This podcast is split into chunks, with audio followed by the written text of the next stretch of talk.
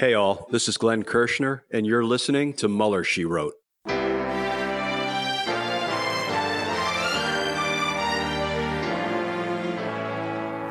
So, to be clear, Mr. Trump has no financial relationships with any Russian oligarchs. That, that's what he said. I, I, that's what I said. That's obviously what the, our position is.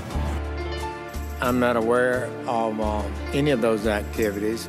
I have been called a surrogate at a time or two in that campaign, and I didn't have not have communications with the Russians. What do I have to get involved with Putin for? I have nothing to do with Putin. I've never spoken to him. I don't know anything about him other than he will respect me. Russia, if you're listening, I hope you're able to find the 30,000 emails that are missing. So, it is political. You're a communist. No, Mr. Green. Communism is just a red herring. Like all members of the oldest profession, I'm a capitalist.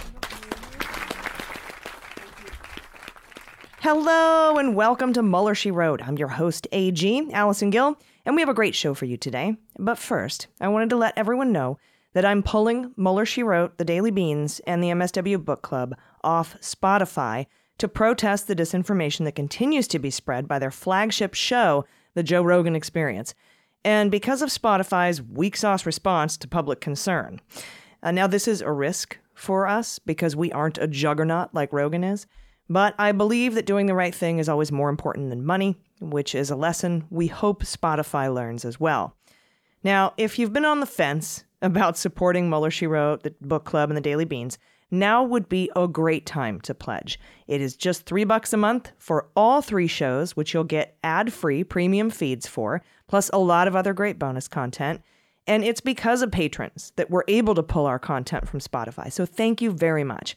You can still listen to all three shows for free on any other podcast platform, and I hope you will. Now, with that, I have a lot of news to get to, so let's jump in with just the facts. All right, interesting blast from the past. Natalia Veselnitskaya has been accused of an elaborate new plot to pervert the course of justice. Veselnitskaya, the pro Kremlin lawyer who attended the notorious 2016 Trump Tower meeting with Jr., Kushner, and Manafort, to name a few, allegedly doctored official documents. Again, according to leaked files viewed by the Daily Beast. The lawyer, who was tasked with pushing one of President Vladimir Putin's most cherished propaganda campaigns in the U.S., that's the Anti Magnitsky Act, uh, has already been indicted on obstruction of justice charges by prosecutors for the Southern District of New York. New documents allege that Veselnitskaya or her team may have employed a similar strategy to tamper with supposedly independent evidence submitted to a court in a related case in Switzerland, where, where Veselnitskaya's clients, Denis Katsyv and his company Prevezon, were at the center of a massive tax fraud and money laundering investigation that was dropped last year. Quote, Natalia Veselnitskaya, the lawyer of a major suspect in the Swiss case, has been editing the testimony directly obstructing justice in the Swiss criminal case. And that's a document laying out new evidence submitted to the Federal Criminal Court of Switzerland, which has been seen by the Daily Beast.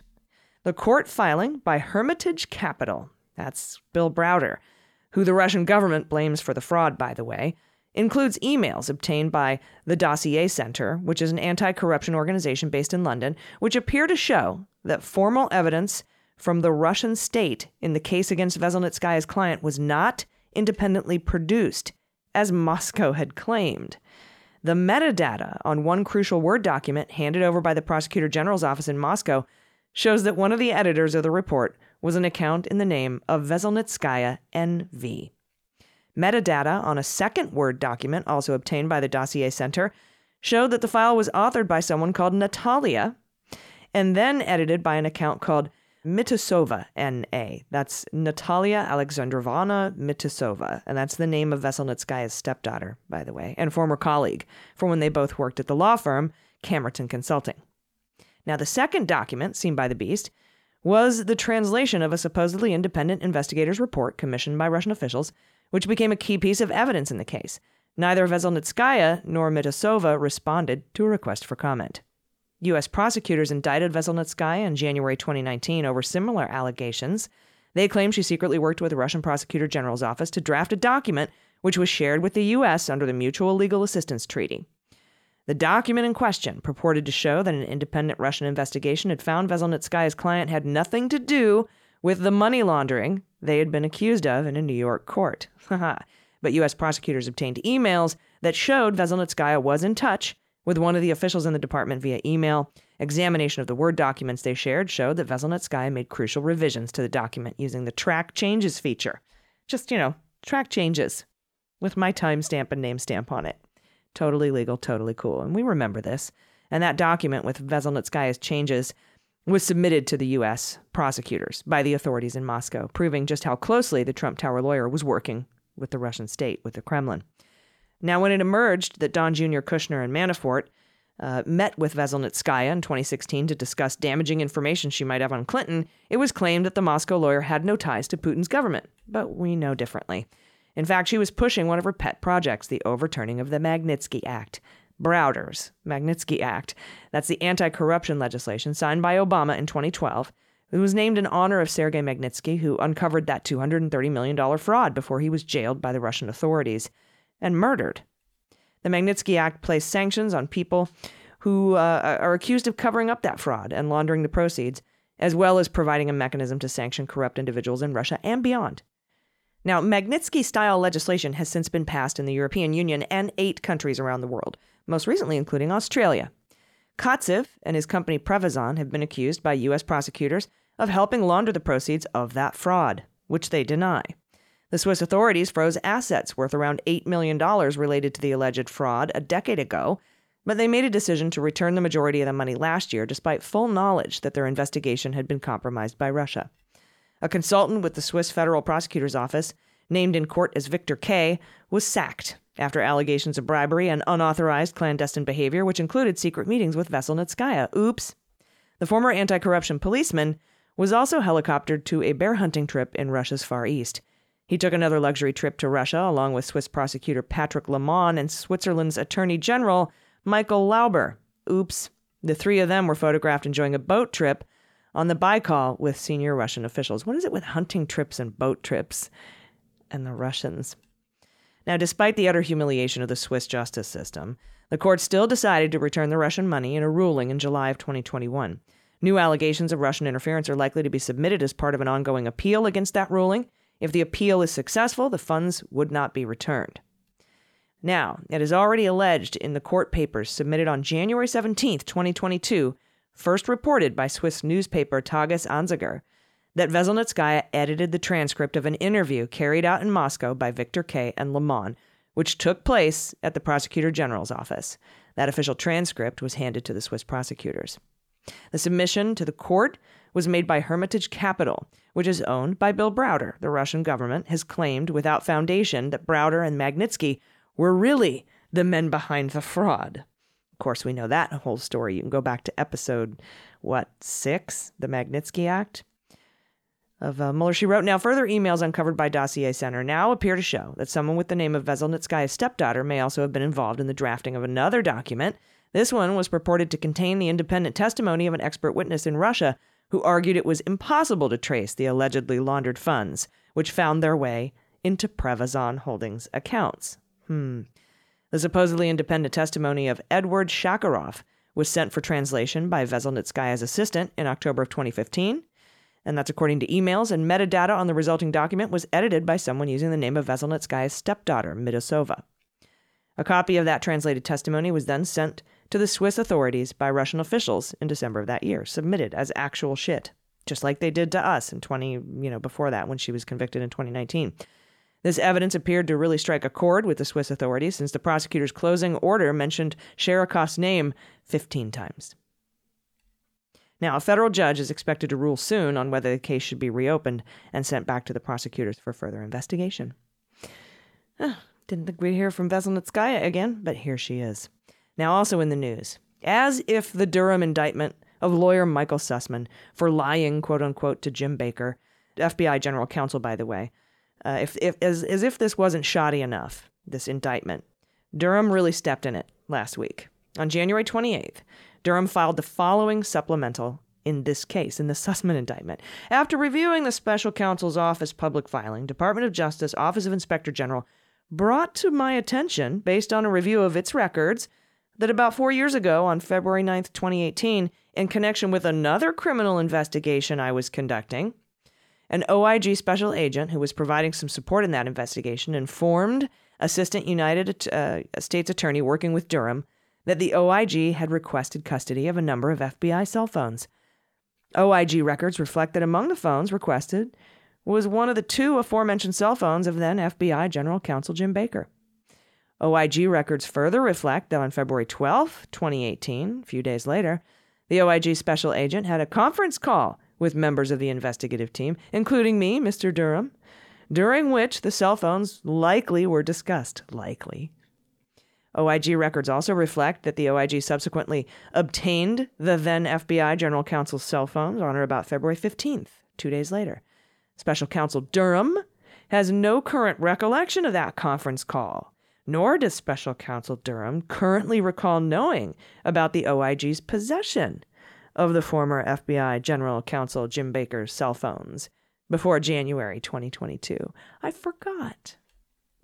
On January 5th, 2022, Members of Special Counsel Durham's current investigative team conducted a conference call with the FBI's Inspection Division in an effort to obtain information about call log data from the former FBI General Counsel. In this investigation into Jim Baker, we wanted to get you know, get on the phone with the OIG and say, "Hey, do you have any phone stuff?" Subsequent to that call, the next day, personnel from the FBI's Inspection Division informed me via email that the OIG currently was maintaining custody of Jim Baker's cell phones. On January 7th, the next day, 2022, Special Counsel's office requested information concerning the cell phones from the OIG so they could make appropriate disclosures in accordance with rules, etc. And the OIG provided the requested information on January 10th, three days later. The prosecution team has produced to the defense today OIG forensic reports of the aforementioned two cell phones. Moreover, at the request of the special counsel's office, OIG conducted additional forensic examination of those cell phones earlier this month and on the evening of January 26, 2022, provided special counsel's office with those additional completed forensic reports, which we'll produce to the defense after we look at them. after reviewing the OIG's records from the aforementioned criminal investigation, referenced in paragraph 3 above, special counsel also recently requested and will review additional cell phones in the OIG's possession for discoverable materials. So allow me to paraphrase. what Durham just submitted to the court. So, hey, Judge, I uh, want to hear something funny? well, funny interesting, not funny haha, right? More funny peculiar. So, get this. In 2018, Trump had me investigating Baker, who he hated because he was one of the guys Comey shared his contemporaneous notes with back in the day when he was trying to obstruct the investigation into Flynn, right? See? But so, anyhow, I was investigating Baker for Donald because he totally weaponized the DOJ. And during that investigation, there were two cell phones belonging to Baker that I got, and I was trying to get the call log data so I could prove Baker was the leaker and a liar to the press, which he wasn't, and whatever. But anyhow, I totally forgot about those phones, even though I asked for them back in the day. And maybe uh, they might have some exculpatory evidence on them. I don't know. I'm going to review them, so I figures I should tell you about it, Your Honor. What a tool. I put beans on it before, I'll put beans on it now. The Sussmann indictment and the entire Durham probe is trash. All right, up next from Gerstein at Politico. A federal appeals court signaled Wednesday that it is inclined to give journalists another chance to argue for the public release of the Justice Department's basis for obtaining a search warrant in 2020 for Senator Richard Burr's phone as part of an insider trading investigation. Again, they are the, the federal appeals court has signaled they're inclined to give journalists another chance to get the public release of the Justice Barr's Justice Department's basis for the search warrant for Burr's phone. Do you remember when that all that shit went down and I said they are going after Burr. They are going after him. They've subpoenaed his phones. The Department of Justice and Barr and Trump are going after Burr because of Burr's, you know, release of the, you know, five volumes of the, you know, Senate's thing in the Mueller report. I mean, he he they were going after him politically. He was a political enemy to them, and they wanted Marco Rubio to be in charge of that committee instead of Burr. Anyway, Justice Department officials informed Burr in January of 2021, a year ago, that the criminal investigation was closed. But last May, Chief Judge Beryl Howell on the Federal District Court in Washington issued a sweeping opinion denying the Los Angeles Times request to see what justified the unusual search warrant aimed at the senator. It's unusual. That search warrant is weird. Now, during arguments on the issue Wednesday, this past Wednesday, all three D.C. Circuit Court of Appeals judges assigned to the newspaper's appeal criticized Howell's ruling for failing to address key factors established for disputes about public access to court records. Quote, you're talking about activities of a sitting senator. You're talking about alleged insider trading by members of Congress. Congress, which is very much in the public discourse. That's Judge Greg Katsas, an appointee of Trump, by the way. There's not even a sentence about it. Quote, we can't even find a sentence in the analysis section acknowledging and discussing the public interest in disclosure. That's Judge Patricia Millett, who was appointed by Obama. It only addresses one side of the privacy argument in this case. Judge Judith Rogers said Howell's decision denying access articulated the factors and made a conclusory statement that any right of access had been overcome by privacy interests and the government's law enforcement interests, but never really explained why. She was appointed by Bill Clinton. She says, I think our circuit precedent has strongly indicated that's not enough. We don't have an analysis. So, according to news reports, the search warrant was reportedly issued as part of an investigation into whether Burr, then chairman of the Senate Intelligence Committee, used information from official briefings on the perils of the coronavirus to make stock trades that earned money or saved him from the major market turndown in early 2020. And if he did that, we should know. But I think they were doing it for other reasons obtaining his phone records and getting search warrants. While the Justice Department never formally acknowledged the search, unnamed law enforcement officials did confirm the end of the investigation was last year. However, at Wednesday's arguments, Justice Department lawyer Elizabeth Dinello described those statements as unauthorized disclosures.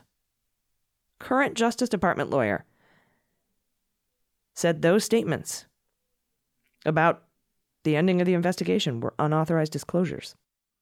Dinello ultimately conceded that some of the things the appeals judges were searching for in Howell's opinion just weren't there. The opinion is what it is, said Dinello, who is assigned to the U.S. Attorney's Office in Washington. The court, nonetheless, is presumed to have understood these interests. There's nothing to indicate the court here didn't understand the law. Talking about Howell. At one point, Millett suggests the government's argument was that even if Howell didn't explain the factors applying to the Burr filings, simply invoking them was good enough for government work quote unquote. Dinello, a deputy chief in the U.S. Attorney's Appellate Division, took umbrage at that language. We in the government try to turn square corners, so I do not accept that analogy. Howell's opinion on the Burr related filings prompted alarm from news organization and transparency advocates because it seemed to suggest that search warrant records in cases where no charges are filed should remain secret forever. That conflicts with the long-standing practices of many federal, state, and local courts, where such records are routinely unsealed after a specified amount of time or once an investigation is concluded, and this one was. Of course, DOJ is arguing, eh, yeah, but those were undisclosed statements, which is weird. And the decision also seemed to be important because the practices of law enforcement agencies, which have traditionally been more secretive to the courts, uh, have typically been more open. Now, at one point on Wednesday, Katsas also seemed to blur those lines. There's pretty strong tradition that, the government doesn't release materials like that, he said. Now, the lawyers for the Times, Katie Townsend, of the Report Committee for Freedom of the Press, insisted that there is actually a strong tradition of public access to search warrants. Townsend also said the government's insistence that the Burr probe was secret was at odds with the Justice Department's comments to the media and with Burr's own statement announcing the closure of the probe. The cat was well out of the bag, she said. Now it appears that the part of the government's opposition to unsealing the Burr warrant materials may have been driven by a Securities and Exchange Commission investigation that remained ongoing after the criminal probe was dropped. As of last May, the SEC's role wasn't public, but it emerged officially in October when the commission sought a court order in New York forcing Burr's brother in law, Gerald Fauth, to give a deposition in that inquiry. After hearing about 45 minutes of arguments Wednesday that were public through the audio feed streamed online, the judges had an exchange with the Justice Department lawyer in private to discuss aspects of Howell's ruling and the case that remained under seal. While judges did not rule immediately after the public session, it appeared likely the courts could remand the case to Howell with instructions to look at the issue again and explain her conclusion in more detail. Interesting. All right, with that, it's time for sabotage.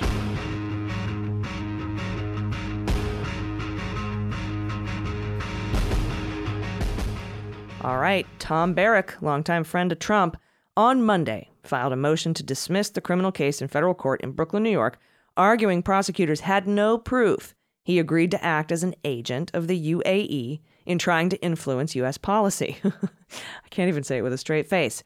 Uh, Barrack and his assistant, Matthew Grimes, who's 28 and he's 60 something or 70 something, they lived together. Matthew Grimes uh, pled not guilty to the charges in July. Grimes also moved to dismiss the case on Monday. Quote, Mr. Barrack was never an agent of the UAE, nor did he commit obstruction or make any false statements. That's defense lawyer Daniel Petrocelli in the filing that we're talking about. There is no basis whatsoever for the charges against Mr. Barrack, and the indictment should be dismissed in its entirety. Now, Barrack and Grimes were indicted last year along with a third defendant, UAE national Rashid Al Shahi, who remains at large, by the way. Barrack was released on $250 million in bail, one of the largest in recent memory, uh, and, and while Grimes posted 5 million in bond. Al Shahi was originally charged by the U.S. in a sealed criminal complaint in 2019. Prosecutors allege Barrack and Grimes engaged in a years long scheme to try to shape the Trump administration's foreign policy in directions favored by the UAE, in part by developing a back channel line of communication to U.S. officials the UAE also tasked the men with trying to mold and influence public opinion through media appearances. This is fucking classic foreign agent. But Petrocelli said there's no proof that Tom Barrack reached any agreement with UAE officials or received anything of value in return for acting on their behalf. Without such an agreement, prosecutors were criminalizing core First Amendment activity by his client. Mr. Barrack stands accused of crimes for voicing long held views about the Middle East and communicating with its leaders. That's what Petrocelli said. Grimes likewise argued that the government had no proof he agreed to act for the UAE, pointing out that he was an employee of Colony during that period covered by the indictment. He, quote, was Colony's agent, not an agent of the UAE. And that's his defense attorney, Abbe Lowell. And his activities fall under the definition of legal commercial transactions. Now, Mr. Barrack directed Mr. Grimes' activity, and Colony paid Mr. Grimes' salary. That's what Abbe Lowell says. Consistent with this reality, the indictment does not allege and could not allege that Mr. Grimes ever took direction from or was controlled by the UAE. So he's saying, look, he worked for Barrack. He, he, he was paid by Barrack. He was following Barrack's orders. And then the other lawyer is saying, well, Barrack didn't take any any orders from the UAE. So shit rolls uphill. Barrack's lawyers also said they received some highly exculpatory evidence just disclosed by the government, including two witnesses interviewed by federal investigators who directly refuted these allegations. According to Monday's filing, this evidence is irrefutably demonstrative that Mr. Barrack was not an agent of the UAE. The description of that evidence was among several sections redacted from this motion under a protective order covering information the government deems sensitive. Petrocelli on Monday asked U.S. District Judge Brian Cogan for permission to file re- uh, release uh, an unredacted motion to dismiss that would make evidence favorable to Barrack, uh, make it available to the public. He wants all this to be unredacted. Quote, by unsealing the indictment in this case, the government has already chosen to disclose dozens of otherwise private text messages and internal government documents in an attempt to wrongly portray Mr. Barrack as a foreign agent so it should not now be allowed to assert confidentiality regarding evidence of a similar character that strongly discredits those allegations. The public has a right to know the full story. Both Barrack and Grimes suggested politics may have played a role in their indictment. Barrack's lawyers raised questions about the timing of the charges against him, suggesting prosecutors waited until Trump was out of office. The indictment accused Barrack of lying about some of his activities in a June 2019 interview with the FBI and obstructing justice Barrack's lawyer said the government could have charged those crimes instead of waiting another two years. In a second filing on Monday, Grimes asked to review information about the grand jury that indicted him to determine if bias may have played a role. Quote, this is undoubtedly a high profile, politically charged case involving divisive political figures that garner significant media attention and evoke strong feelings of hate or adoration.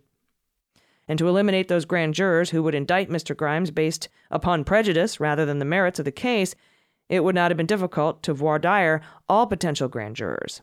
Given the individuals involved and the nature of the charges being sought, specific questions should have and could easily have been asked to elicit conscious and unconscious prejudices of the jurors concerning political affiliation, politics, and foreign influences. They wanted to voir dire the grand jury. Barrack also disclosed his connections to foreign leaders in June 2017 when he considered joining the Trump administration. He submitted an application known as a Form SF 86. All government employees have to fill out an SF 86. And that's required for background investigations for people seeking sensitive national security positions. And that's actually incorrect. It's really for uh, anyone who wants to work for the government that needs a background investigation. Doesn't have to be sensitive national security positions. This application, quote, spanned hundreds of pages and disclosed Mr. Barrack's contacts with foreign leaders, uh, including the very UAE individuals referenced in the indictment. Mr. Barrack was extensively interviewed by U.S. State Department investigators about these contacts and interactions. But to insinuate that an SF 86 satisfies the requirement of registering as a foreign agent with the Department of Justice is fucking stupid. Okay? I'm just going to go out and say it. Now, Barrack stepped down as chairman of Colony Capital in March and formed a new venture, Falcon Peak Partners. Sounds like an 80s nighttime soap opera. The indictment came just as he inked the first series of deals he planned to pursue in the hospitality, leisure, and entertainment industries. He uh, had said sovereign wealth funds and family offices in the Middle East would be co-investors. But but we didn't get anything for pushing the UAE shit with Trump. We didn't get anything. There was no reward. We weren't an agent for the UAE because there was no agreement and there was no reward. But he had just penned a bunch of deals where people in the Middle East would be co investors. Okay, Cogan had directed the trial to begin September 7th with jury selection. Prosecutors have until February 28th to respond to Tom Barrack's motion, and you know I'll bring it to you. And with that, it's time for the Fantasy Indictment League. I'm gonna be indicted! No, wait, it's gonna be okay. Indicted! Honey, Dick. Indicted! Honey. I'm gonna be indicted! Hold it, they can't. It's gonna be okay. Just calm down. I can't calm down, I'm gonna be indicted! Michael Avenatti was convicted Friday of wire fraud and aggravated identity theft for stealing from Stormy Daniels. Prosecutors allege that Avenatti, who helped negotiate the $800,000 advance for Daniels' October 2018 book Full Disclosure, defrauded his former client by instructing her literary agent to send two of the installments of the advance totaling nearly 300 grand to an account controlled by him rather than Stormy Daniels without her knowledge. Speaking to cameras outside the courthouse in lower Manhattan, Avenatti said he's very disappointed in the verdict. Now, in February 2020, Avenatti was convicted in New York for attempting to extort millions of dollars from Nike by threatening to publicly claim that Nike was illicitly paying amateur basketball players. He was sentenced last July to 30 months in prison, for which he's expected to report to a federal prison work camp in Oregon. I wonder if he'll be doing like the running the running the library because he's a smart lawyerly type guy. Hmm. Avenatti still faces a second trial in California, where he has been charged with tax fraud and bank fraud, and he has pled not guilty there as well. And with that, it is time to draft my team this week. I'm gonna I'm gonna mix it up a little bit. I'm gonna draft Gates, L.A. Key, and Engels. I'm gonna leave the rest of the crew off of there from Florida because I want to add superseding indictments for Tom Barrack and Grimes, unless they cooperate, of course. Might be a plea deal. I'd also like to put Rudy and Toensing on there. And then, of course, the Trump organization out of Manhattan DA's office. And you know what? Superseding Parnas and Fruman, or just Parnas and Fruman indictments, because they were indicted on other stuff, not what was going on with Ukraine, which is what's being investigated in the Rudy situation.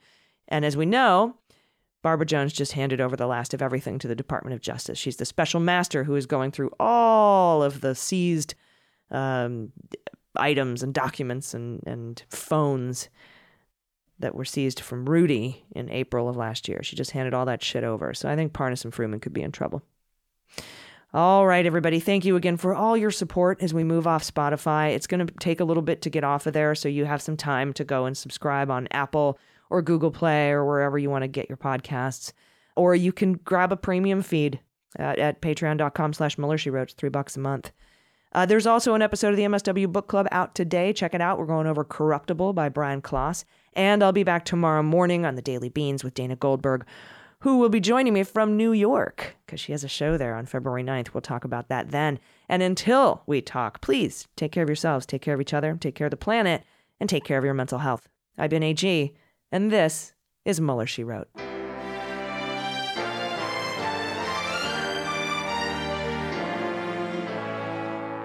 Mueller, She Wrote is written and produced by Allison Gill in partnership with MSW Media. Sound design and engineering are by Molly Hockey. Jesse Egan is our copywriter, and our art and web designer by Joel Reeder at Moxie Design Studios. Mueller, She Wrote is a proud member of MSW Media, a group of creator owned podcasts focused on news, justice, and politics. For more information, visit MSWmedia.com.